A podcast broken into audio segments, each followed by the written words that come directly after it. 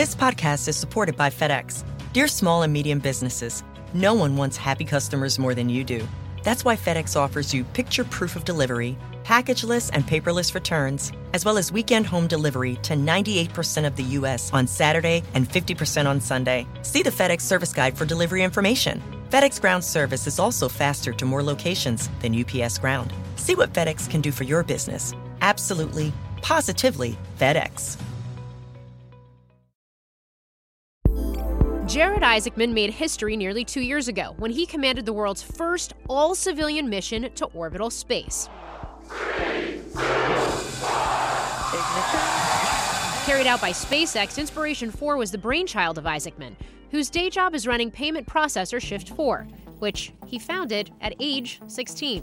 He is a pilot and co founded private military training firm Draken International and already has plans with the Polaris program to go back to space.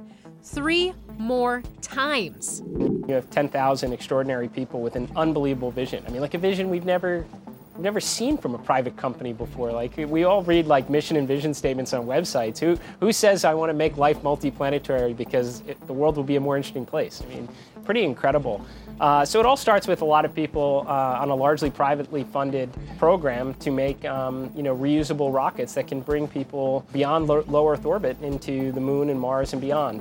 Isaacman joins me from the Hamptons as part of CNBC's special program, CNBC Out East, to update on preparations for Polaris Dawn, to discuss the business opportunities for Shift 4, which has a payments deal with SpaceX's Starlink, and so much more. I'm Morgan Brennan, and this is Manifest Space.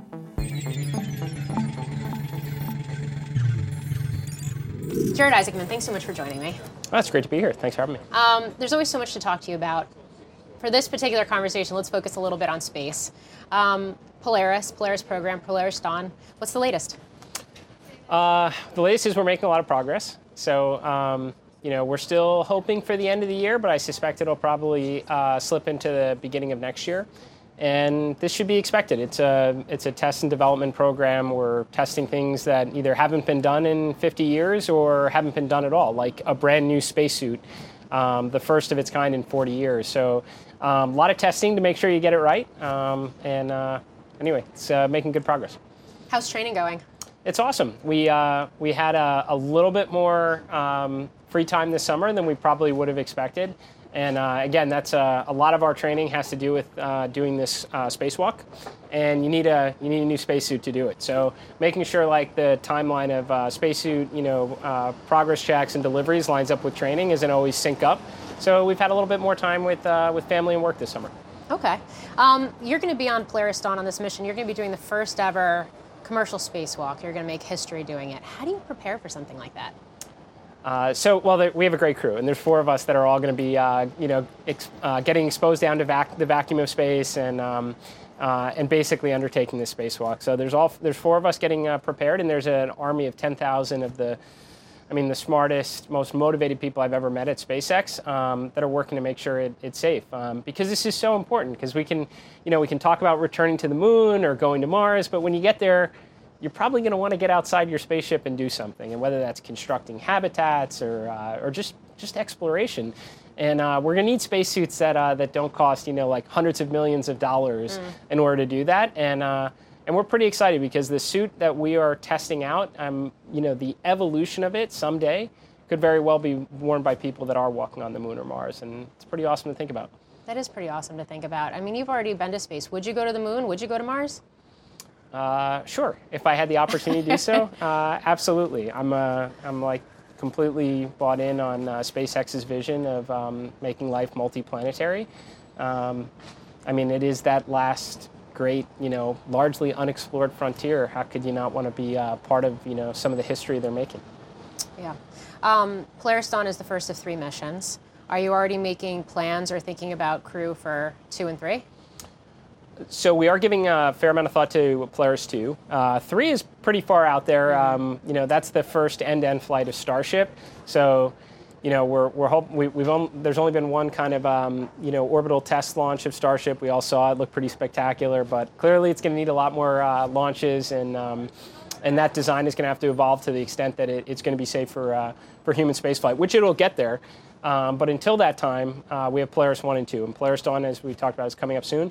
Polaris 2, we are making some preparations for. There's there was uh, some discussions, uh, you know, on, on space Twitter and um, uh, about opportunities with NASA uh, to potentially work on uh, giving Hubble a new lease on life. And mm-hmm.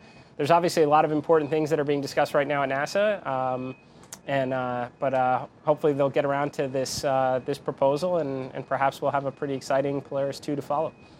How do you? Um, I just think about the role you play in helping to select a crew and craft a mission, and I know you work with SpaceX closely on this, and in, in, cases like you just mentioned, maybe NASA too. How does all of that come together? How much of it sort of starts in your head and then evolves from there? Well, I mean, it all starts with SpaceX, right? I mean, again, you have 10,000 extraordinary people with an unbelievable vision. I mean, like a vision we've never we've never seen from a private company before. Like we all read like mission and vision statements on websites. Who who says I want to make life multiplanetary because it, the world will be a more interesting place? I mean, pretty incredible. Uh, so it all starts with a lot of people uh, on a largely privately funded uh, program to make um, you know reusable rockets that can bring people you know, beyond low, Earth orbit into the moon and Mars and beyond. Um, so, like, that's the starting place. I'm just lucky to have, you know, basically be a, a fly on the wall and uh, try to make my contributions where I can, along with the whole Polaris team. Uh, coming back from Inspiration 4, you know, uh, which launched almost two years ago, um, we had discussions at Starbase with SpaceX about what a, a, test and development program could look like. What needs to be accomplished in order to, you know, get to the point where Starship is maybe the 737 of human spaceflight. And that's how the, the Polaris program ultimately came to be. You and I have had this conversation before of this idea that it's kind of like SpaceX and everybody else what they've done to pioneer this new space economy. I mean, reports out just today, actually, from the Wall Street Journal, that even in the first quarter of this year, SpaceX generated a billion and a half dollars in revenue and actually turned a profit. I would imagine you're not surprised to hear that, but you and I have had these conversations about space investing um, and the fact that there's a lot of interest and a lot of excitement, but maybe not everything lasts. SpaceX aside. Well, uh, it, what great news. I honestly, I mean, I am like a SpaceX Super Bowl, and I was shocked um, that they turned a profit in the first quarter. But um, I mean, I think it just speaks to all the different revenue streams. They've obviously evolved beyond just, um, you know, bringing payload as a launch provider into low Earth orbit. They're, they're the only way NASA astronauts and commercial astronauts can get to orbit, uh, which is a line of business. And of course, they have the largest constellation of satellites in low Earth orbit for providing connectivity all over the world, which I mean, for sure, everyone was aware of Ukraine and, and that, you know, that hor- horrific set of circumstances where Starlink, um, you know, played a part in helping restore connectivity.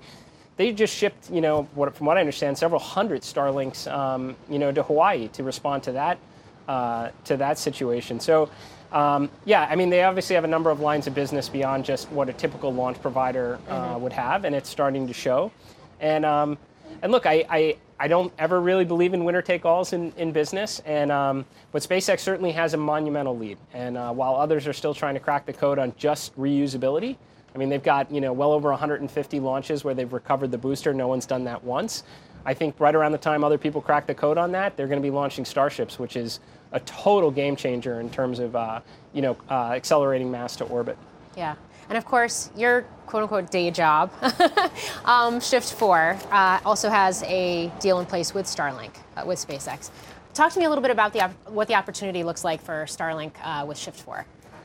So uh, our number one, uh, you know, capital allocation priority is following, uh, you know, very important strategic customer all over the world, and they certainly intend to be all over the world. They're actually in a lot of parts of the world right now, uh, and once we get there, to bring all the other products and services that have made us successful in the U.S. into those markets. I mean, Shift4 for 24 years has operated near exclusively in the United States.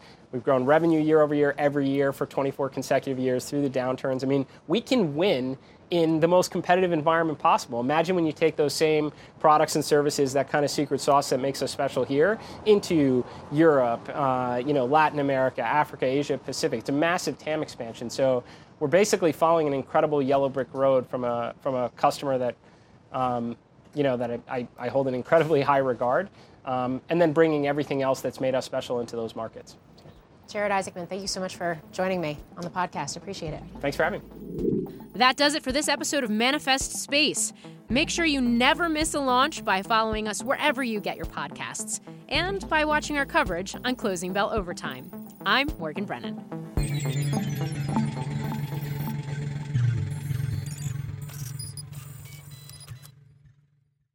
This podcast is supported by FedEx. Dear small and medium businesses, no one wants happy customers more than you do. That's why FedEx offers you picture proof of delivery, packageless and paperless returns, as well as weekend home delivery to 98% of the U.S. on Saturday and 50% on Sunday. See the FedEx service guide for delivery information. FedEx Ground service is also faster to more locations than UPS Ground. See what FedEx can do for your business. Absolutely, positively FedEx.